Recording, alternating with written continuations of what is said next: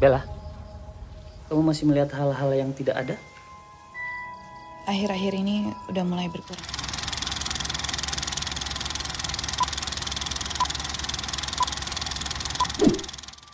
Hai Movie Lovers, kali ini kita akan mereview alur cerita film Rasuk 2.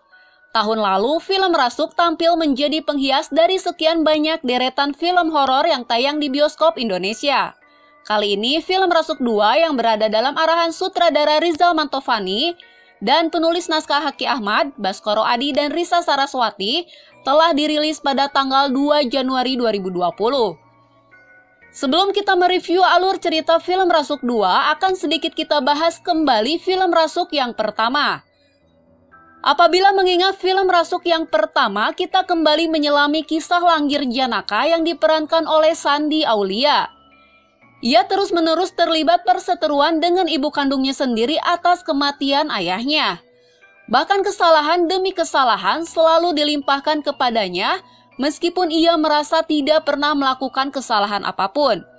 Namun nasib Langgir sepertinya tidak pernah berhenti untuk selalu disalahkan. Langgir yang krisis kasih sayang menjadi sangat labil. Ia selalu iri kepada tiga sahabatnya yang terlihat bahagia atas apa yang mereka punya. Hingga pada suatu ketika, Langgir dan tiga sahabat perempuannya merencanakan pergi berlibur ke sebuah villa di Karmarinjani. Harusnya Perjalanan itu menyenangkan dan bisa memperkuat persahabatan mereka. Namun dalam acara tersebut terjadi kesalahpahaman hingga membuat Langgir marah dan meninggalkan ketiga sahabatnya. Kepergian Langgir justru membuat ia dalam bahaya. Dan kisah Langgir Janaka pun sudah berakhir di film Rasuk yang pertama. Meski berganti pemain dan berbeda cerita, namun film Rasuk pertama ada keterkaitan dengan film Rasuk yang kedua. Dua film ini terhubung dari karakter Isabella yang diperankan oleh Nikita Willy. Jadi si Isabella ini adalah adik dari Ingrid yang merupakan teman dari Langgir Janaka pada film Rasuk yang pertama. Nah, jika kalian semua belum pernah menonton film Rasuk pertama, kalian masih bisa langsung menonton dan menikmati film Rasuk 2 ini karena ceritanya pun disajikan secara terpisah. Hubungan dengan film pertama hanya terletak pada pemeran Ingrid saja. Di film Rasuk 2 ini menceritakan tentang seorang mahasiswi kedokteran yang bernama Isabella yang tengah menjalani koas di sebuah rumah sakit. Pada suatu hari, Isabella dan tim otopsi lainnya membedah jenazah seorang perempuan yang tidak diketahui identitasnya.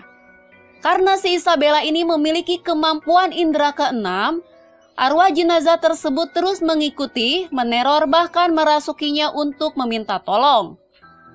Awalnya Isabella menahan diri dan mengabaikan teror demi teror yang selalu datang kepadanya. Namun sosok tersebut terus datang memberi petunjuk yang tidak disangka-sangka. Kondisi ini tentunya mengganggu hubungan Isabella dengan teman-temannya serta mengancam stadinya.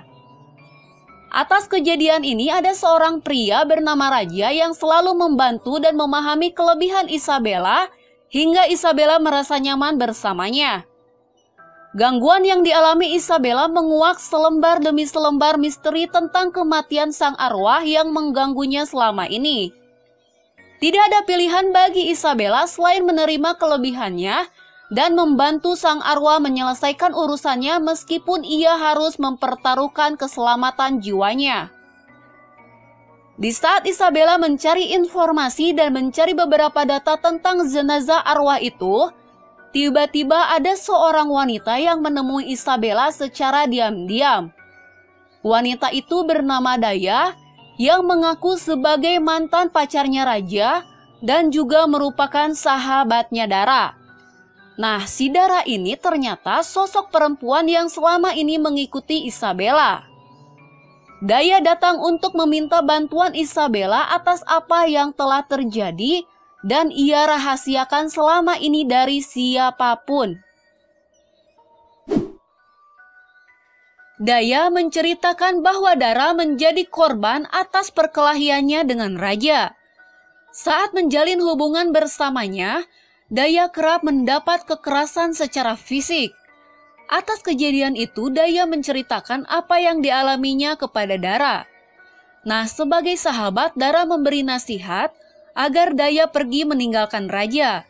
Namun sebelum mereka sempat pergi jauh, tiba-tiba raja datang dan mengikuti Daya beserta Dara. Di tengah perjalanan, raja berhasil menghentikan mobil yang dikendarai oleh Daya. Pada saat itu juga raja mencekik Daya dan mereka berdua berusaha memberontak dan mencoba melarikan diri dengan turun dari mobil tersebut. Raja mengejar Daya beserta Dara hingga akhirnya terjadi perkelahian hebat antara Daya dan Raja. Dara yang mencoba membela sahabatnya dan mengurai perkelahian itu meninggal akibat mendapat dorongan dari Raja dan tanpa sengaja jatuh ke sebuah jurang. Saat Daya menceritakan semua kejadian yang selama ini ia tutupi, Raja datang menemui Daya dan Isabella.